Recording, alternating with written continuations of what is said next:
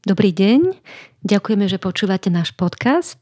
Dnes by sme vám radi ponúkli druhý podcastový rozhovor v rámci nášho nového projektu Ako pomôcť nášmu priateľovi alebo priateľke, ktorá smúti. Chceme vám, našim poslucháčom, ale aj našim darcom alebo našej spoločnosti ponúkať. Plamienok má za sebou už viac rokov existencie, pomaly sa blíži k 20 a tak je čas ponúkať to bohatstvo, ktoré nás deti a rodiny naučili ľuďom okolo. Robíme to veľmi radi. Ďakujeme, že nás počúvate. Každý z nás sa stretne s priateľom, ktorý niekoho blízkeho stratil. Myslím, že v tejto m, takémuto zážitku sa v živote nevyhneme. A väčšina z nás má pochybnosti, čo v týchto chvíľach skutočne pomáha, čo robiť, ako pomáhať, ako čo vlastne povedať, ako sa chovať. A tak sme na našej webovej stránke, na podstránke Pomoc smutení, vytvorili podstránku s názvom Ako pomôcť priateľovi, ktorý smúti. A tam vám postupne priblížime aj formou článkov, podcastových rozhovorov, webových informácií 8 tém, ktoré vnímame, že sú dôležité pri tom, ako chceme pomôcť. V minulom podcastovom rozhovore sme sa venovali téme Predvídaj a zostaň No a dnes sa budeme venovať ďalším dvom témam. Počúvaj a chvíli ticha. Moje meno je Mária Jasenková, ďakujem, že nás počúvate a budeme sa znovu rozprávať s mojim kolegom a priateľom, psychologom a psychoterapeutom a supervízorom nášho Centra smutkovej terapie Ivanom Gomezom. Welcome, Ivan. Hello, good afternoon.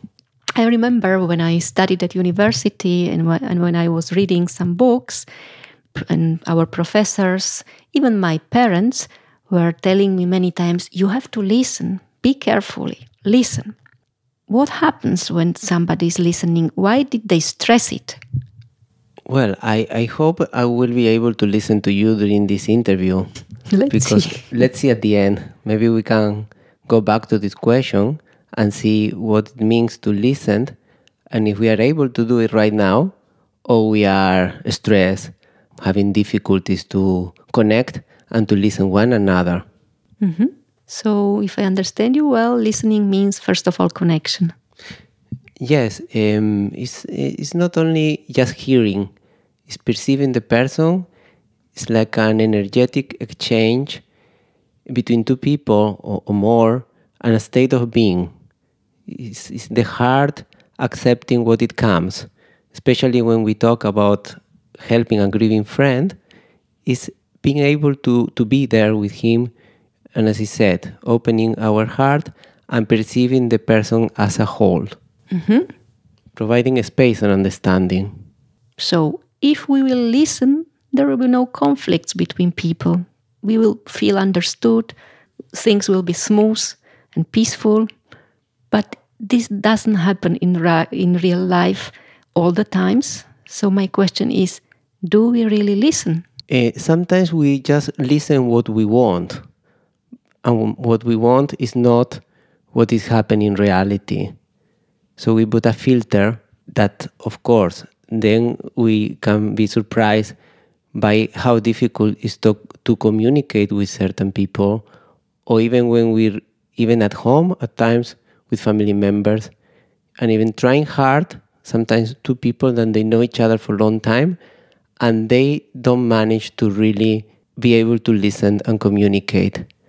Why it's so difficult to listen to each other? It could be many reasons, but come to my mind sometimes listening a person that is repeating the same thing and is not something new. If we are, for example, with our partner for 30, 40 years and we already know the anecdote, the, the, the joke or the story that is going to tell us, we can feel bored and then we disconnect.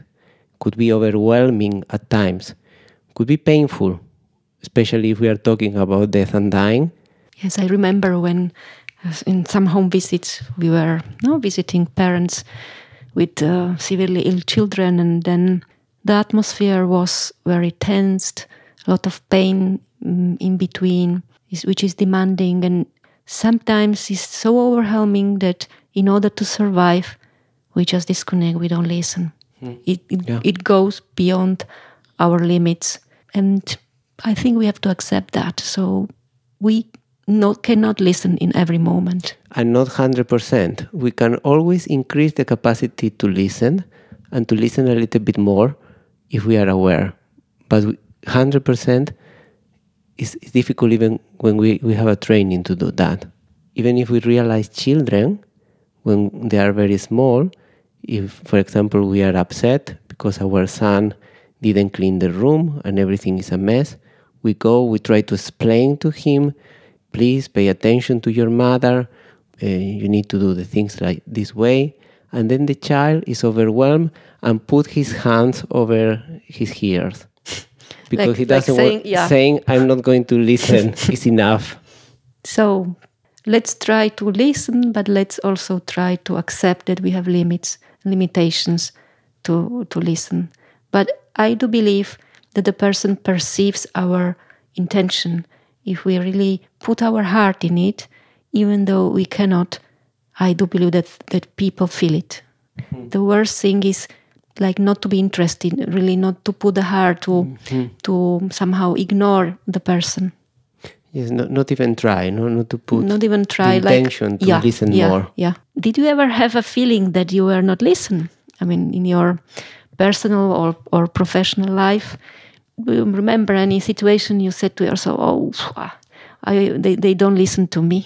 Well, I realized I realized when I started to work in palliative care or accompany grieving families that the moment they were describing in the day of death or they were telling me the story was more difficult to remember the details, the name of the child, what really happened. I was able to be in emotional contact, but when I tried to recall what was the content of the conversation, I didn't remember the same, this part of the meeting.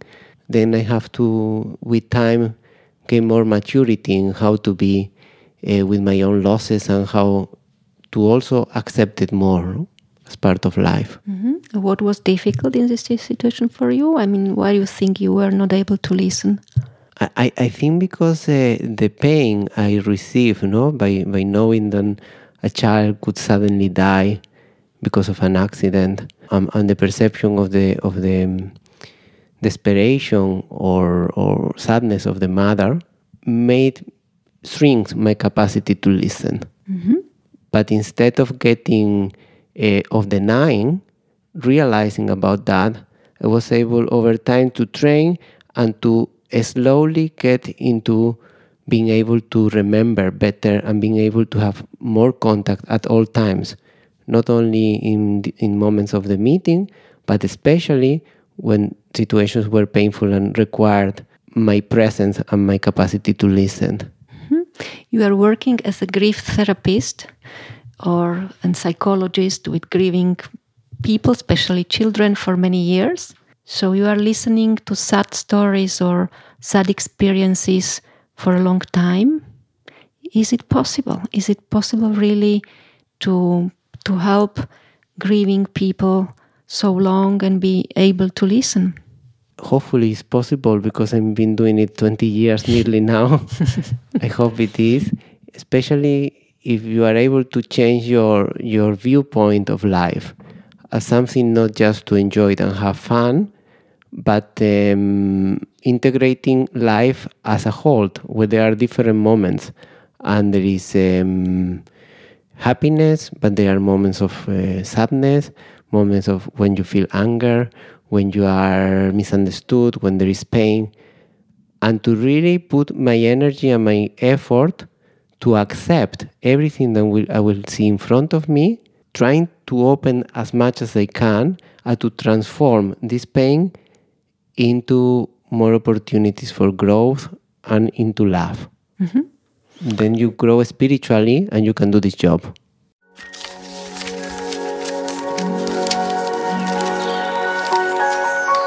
Počúvate podcast neziskovej organizácie Plamienok. Plníme priania nevyliečiteľne chorých detí, byť a žiť doma až do konca. Chceme s vami zdieľať najmä to, čím nás deti a rodiny obohacujú a čo sa z kníh naučiť nedá. Podporte nás darovaním vašich 2% z daní. Ďakujeme.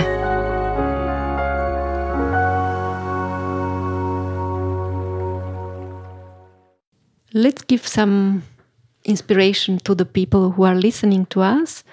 Imagine that um, there is a person from the community and has this first experience or one of the first experiences meeting a grieving friend.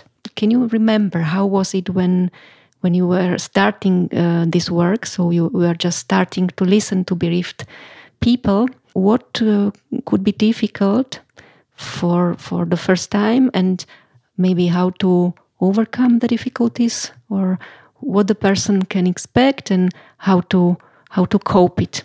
Well, as I said before, at the beginning, uh, for me, was difficult that as a young professional, I wanted to be efficient and to be able to help uh, in a very quick and practical way.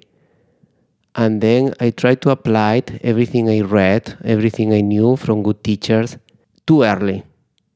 So my my energy and my determination made me go a little bit untimely because I wanted to do things faster than the the patient, the person I was working with. What does was it mean? You, you gave advices or you were. Yes, I, I gave advices. I told more practical things that could help um, without taking the time to see if the person really was able to do it or was able to listen to me or he needed more just to tell me how he felt.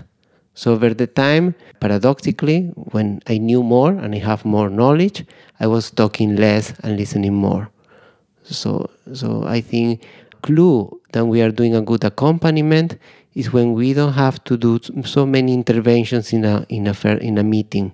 When we can have a coffee, if we are not therapists, but we are with our, our friends, and we can really feel moments of silence.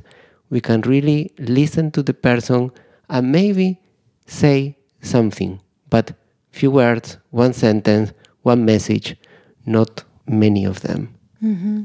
So, less thinking, more presence, maybe less talking, listening, mm, letting things go, no control, no expectations. Yeah, exactly. You mentioned an important point how to let go control because we want to have solutions and we want to really conduct uh, things and things to anticipate in the sense of reading what is going to happen in a rigid and just putting our ideas before mm-hmm. seeing what happened.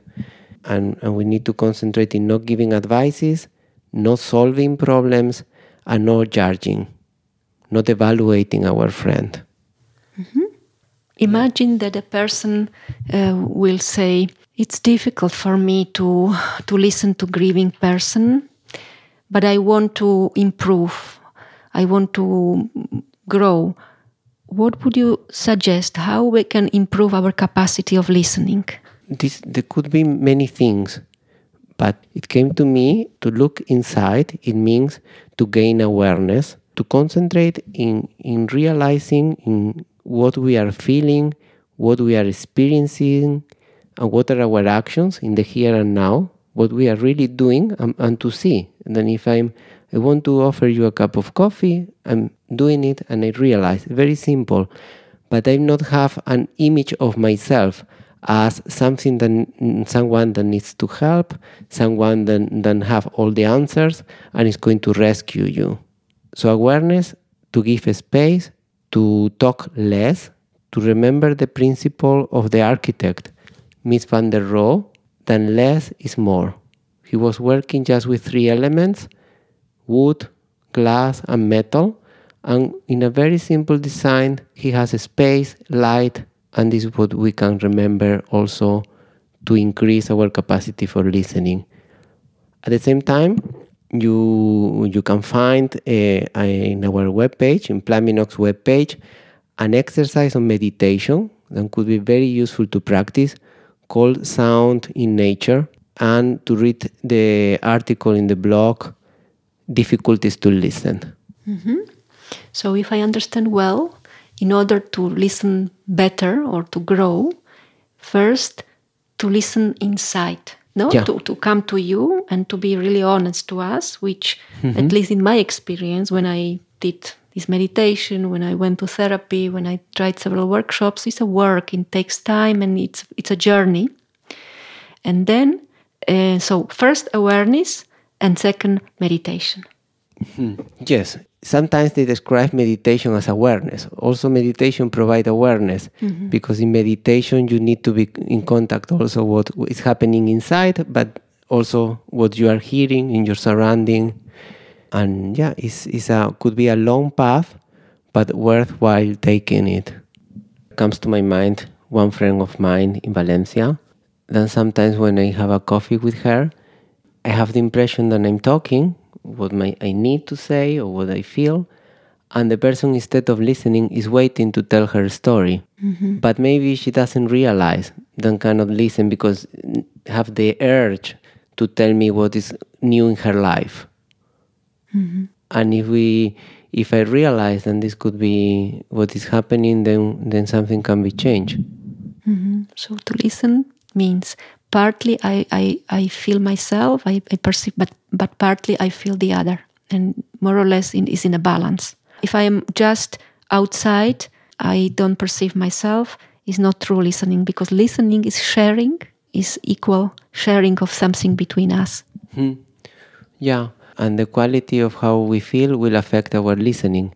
If it's, as you said, too uncomfortable or too difficult, will be we will lose this connection. Let's move now to the to the subject of silence. Uh, silence and and uh, listening they go together, but silence doesn't mean just absence of the word. Silence doesn't mean not to hear anything. What is silence for you? Well, silence, if we go to a dictionary, could be the opposite to noise.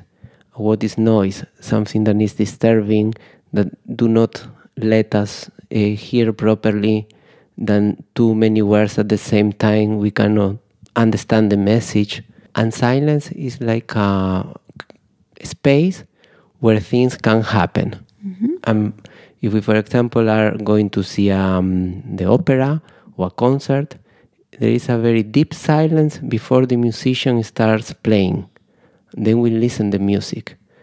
Without this silence, if everybody will be talking, the same music will be a little bit unpleasant. We cannot hear it. Even many pianists, when they play, the, the quality of their work, emotions they can uh, give to the piece is related to how they use the silence between one note and the other.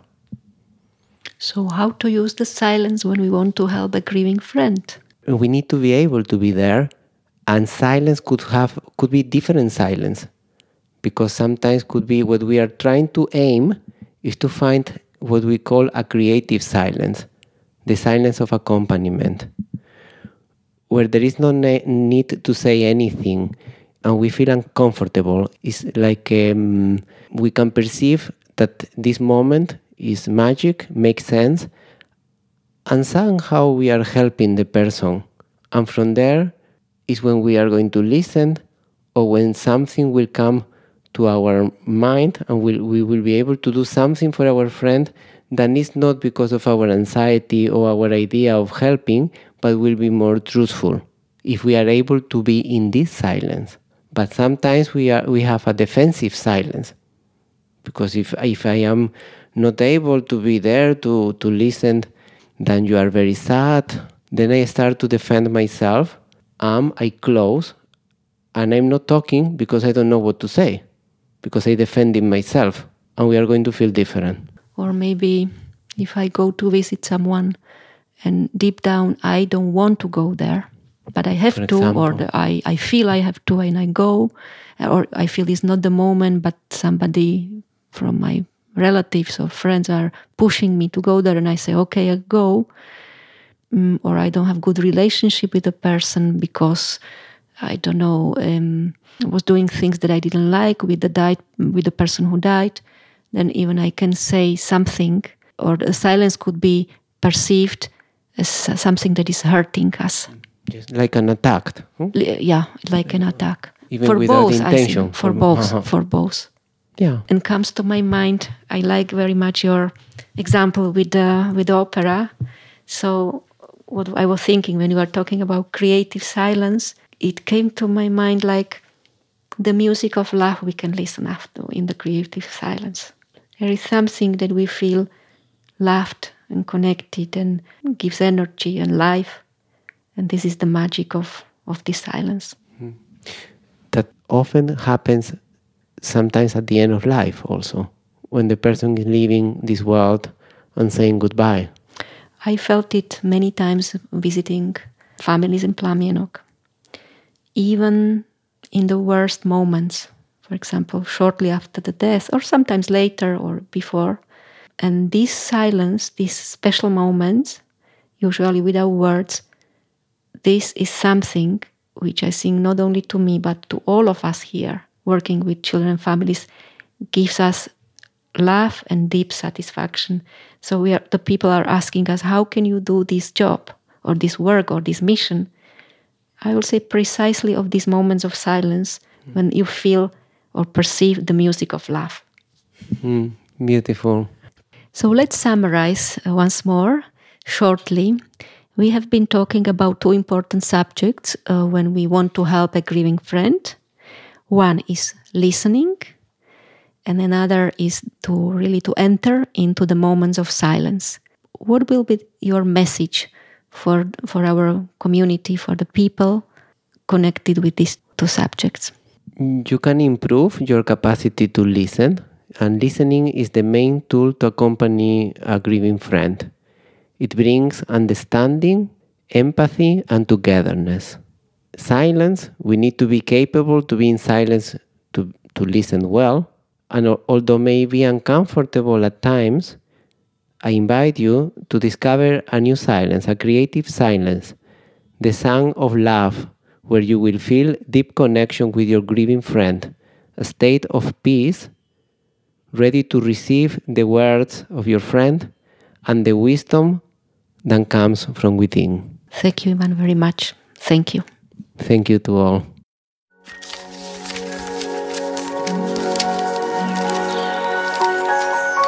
Počúvate podcast neziskovej organizácie Plamienok. Plníme priania nevyliečiteľne chorých detí, byť a žiť doma až do konca. Chceme s vami zdieľať najmä to, čím nás deti a rodiny obohacujú a čo sa z kníh naučiť nedá. Ak sa vám podcast páči, zdieľajte ho na vašich sociálnych sieťach. Ďakujeme.